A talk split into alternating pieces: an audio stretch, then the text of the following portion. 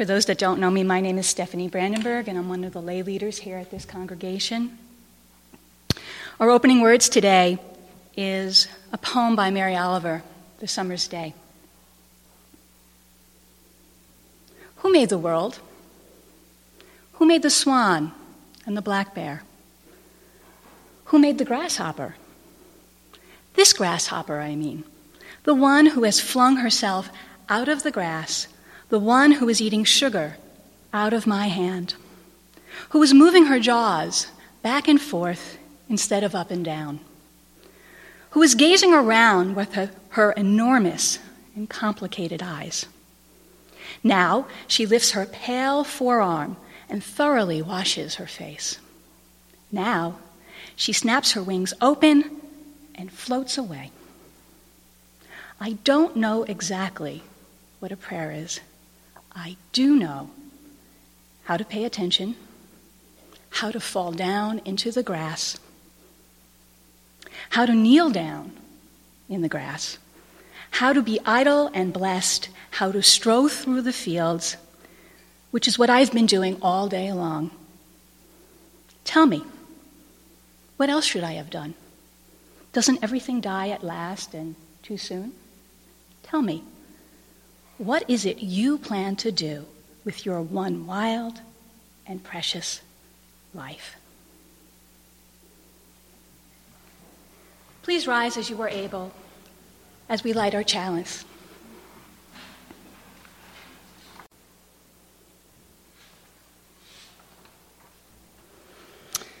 This next reading God. is another poem by Mary Oliver.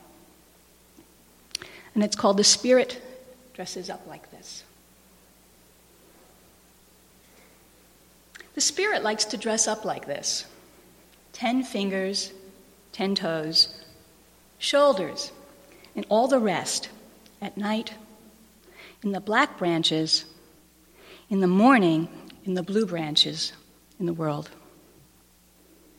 It could float, of course, but would rather plumb rough matter airy and shapeless thing, it needs the metaphor of the body. Lime and appetite, the oceanic fluids, it needs the body's world, instinct and imagination, and the dark hug of time. Sweetness and tangibility, to be understood, to be more than pure light that burns where no one is. So it enters us in the morning shines from brute comfort like a stitch of lightning, and at night lights up the deep and wondrous drownings of the body like a star.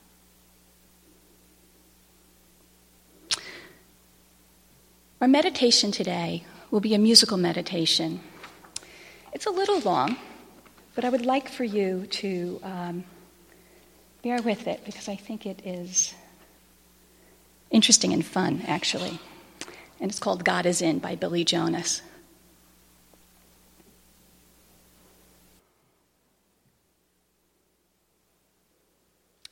So, what if God was one of us? Better yet, what if we each held the belief that we all carry the divine within us? Two weeks ago, Reverend Michael Tino spoke to the question what is the nature of God? With humor, he acknowledged that he was likely to get more answers to his question than the number of people in the room. He encouraged us to consider that we each hold a piece of the truth. And it's in our coming together in community and sharing ourselves, our thoughts, our experiences, that we can find glimpses of the holy. I believe that aspects of the divine lie in our ability to recognize and utilize our inherent gifts, our talents, our strength, our humanity, and love together in the service of goodness. It is in the sharing with one another, being in relationship to one another, that transforms these jewels that can be found in each of us from being something one dimensional to something that has transformative powers. Mary Oliver is quite talented, and she would be just as talented if she kept her poetry to herself for all these years. The true gift is in her sharing her unique and magnificent way of seeing and being in this world. It is in part her vision and ability to eloquently express herself that makes me interact with nature much differently than I would otherwise. I have much more reverence for nature because of her, and I find that I have much more patience with other humans after reading one of her poems. Namaste is a Sanskrit word that's used as a greeting as well as a sacred gesture. One puts prayer hands to the heart, Anjali Mudra, bows their head and closes their eyes in greeting. It's roughly translated as the divine in me bows and greets to the divine in you. In the Jewish tradition, the Torah is the sacred text that offers spiritual guidance. Rabbi Natan Fenner, who writes in his uh, article Torah, Torah Study, and Torah Reflections, he writes Indeed, many Jewish scholars and mystics have understood or imagined Torah as a living stream of teaching, conversation, and illumination, both human and divine, that is simultaneously revealed and transmitted as we study the words and thoughts of our ancestors and sages. Torah study can involve reading and reflecting on biblical passages. It could be a scholarly endeavor. It can involve meditating on a single phrase or word or letter with our soul's eyes. Torah study can also be a conversation with another person about what a text means, what it is we are asking or trying to teach, what we find striking or challenging or even objectionable. He continues to say that there is a Jewish tradition that each human being has a spark of the divine within us. And that Torah, in the sense of divine teaching, is revealed not only through the written text preserved in our synagogues and libraries, but also in the text of each of our lives. Each human being has a spark of the divine within us, and that Torah is revealed not only through the written text, but also in the text of each of our lives. I really like that. I actually never gave much thought to the idea until about 2004, when this congregation started to actively adopt the philosophy of being what's called a shared ministry, a congregation where we minister to one another where we use our gifts and talents, whatever they may be. And this is different from the model of there's one minister as a hierarchy, that this person holds all the responsibility and that person is solely looked at for guidance. This idea that we minister to one another changes how I experience my involvement at this fellowship, and subsequently grew into how I experience myself in the larger world. Committee meetings feel quite different coming from this perspective. Yet it's not really a perspective, it's more, for me, a way of being. Something special happens when I make an outreach call or complete a task thinking I'm ministering to my fellow congregant and perhaps they're connecting on that same level in return. It's no longer something on my to do list, but a chance for a connection and an opportunity to serve. I don't know about you, but I don't need one more thing on my to do list.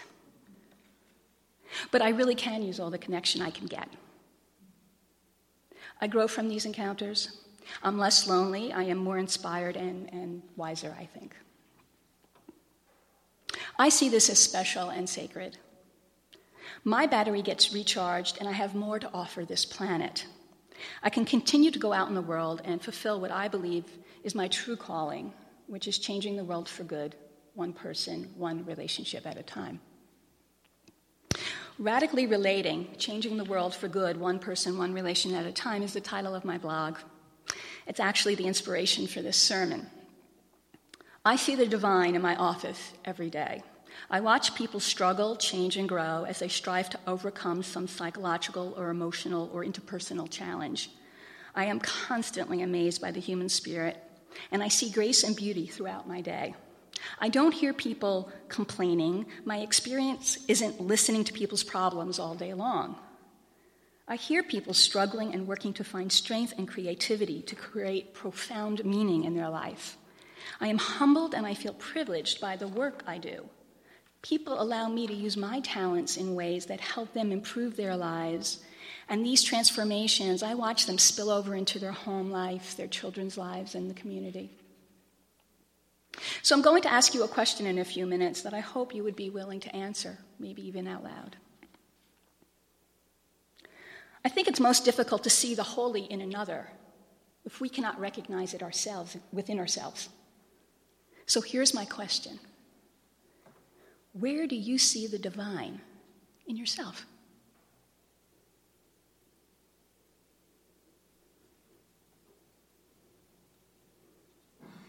Where do you see the divine in yourself?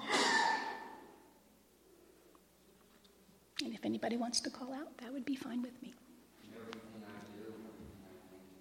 Wonderful. Wonderful. Thank you. I think it's easy to find the sacred in another when there's care and compatibility. But what about the person you find utterly offensive, or worse, a person whose deeds are hurtful or downright harmful. I struggle with this. If you read my Facebook page these past few weeks, you will see my outrage and intolerance at some political figures. It's right there. I do believe I stand on the side of love and justice, but I am quite aware I have been personally attacking some people. My outrage feels right. It motivates me for work and change. Yet I honestly don't feel very good about my name calling and dehumanizing someone. So, what to do? And I've had to ponder this time and time and time again. So, my answer is not a complete answer. I can share what, what helps me. It is a journey. So, this is what helps me worshiping a community that nurtures my spirit. I know I need to become still. I need to be quiet. I need to slow down.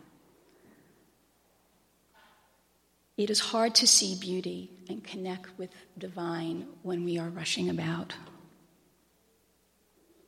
So, my practices include, on a good day, yoga and meditation, some level of mindfulness, stopping and just being where I am. I also take the time each day to reflect on what it is I am grateful for. I also found that when I am assertive and proactive and take good care of myself in that way and take good care of the things I believe in, I actually have more room for compassion for another person and I have more ability to be curious about their experience. I feel less reactive. I know that I could take my energies and make good use of them, and I can have more space to try to find something that I could connect to that other person's humanity. In essence, without slowing down and being mindful, none of this is possible, at least not for me. So, back to the original question What if God was one of us? What if you lived your life holding this belief that God, the Holy, is in all of us? Try it now. Just sit there and imagine. How do you feel? What do your relationships now look like? How do you see and feel yourself walking in this world?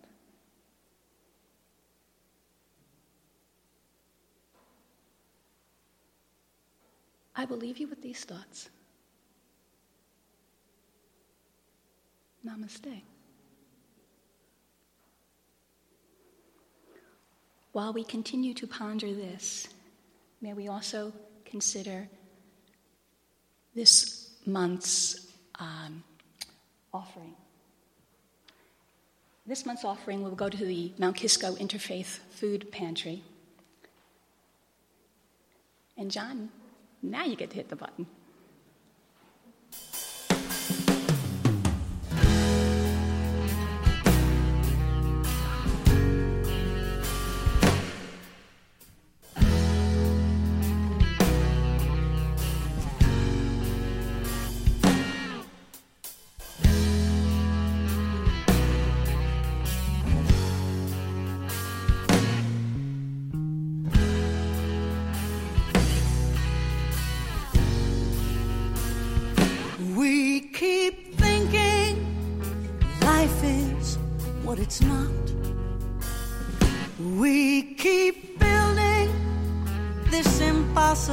Facade.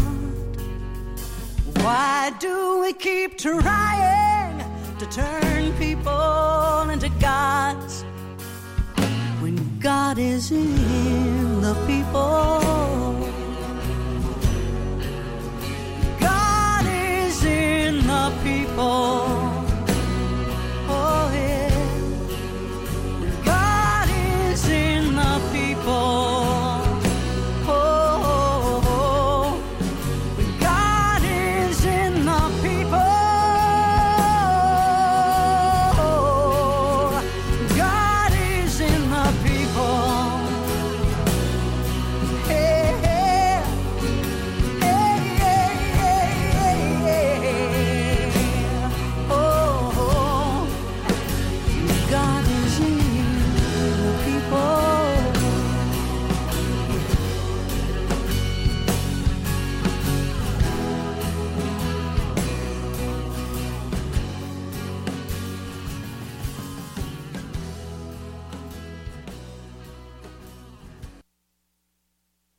Wanted to allow some time today for one of our wonderful traditions here of congregational reflection and sharing. So, if anybody would like to share thoughts or experiences of, of today's service, George is going to walk around with the mic.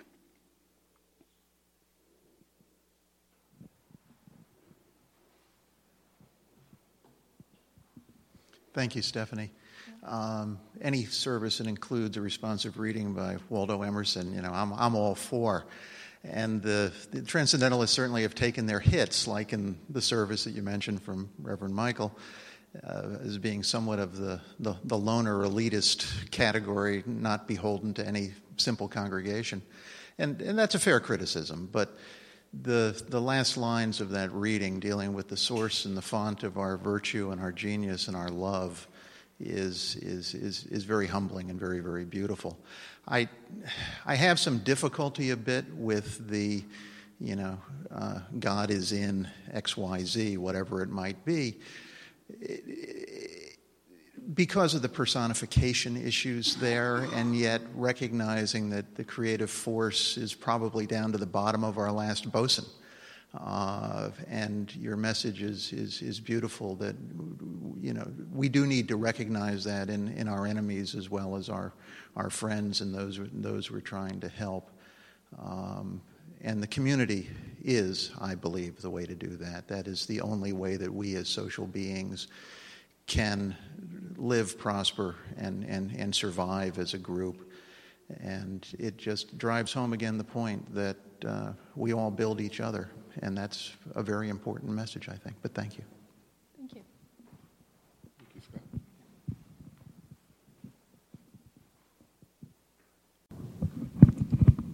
So I will leave you with these closing words by Barbara Chatham called And Now We Take Our Leave. And now we take our leave before we gather here again.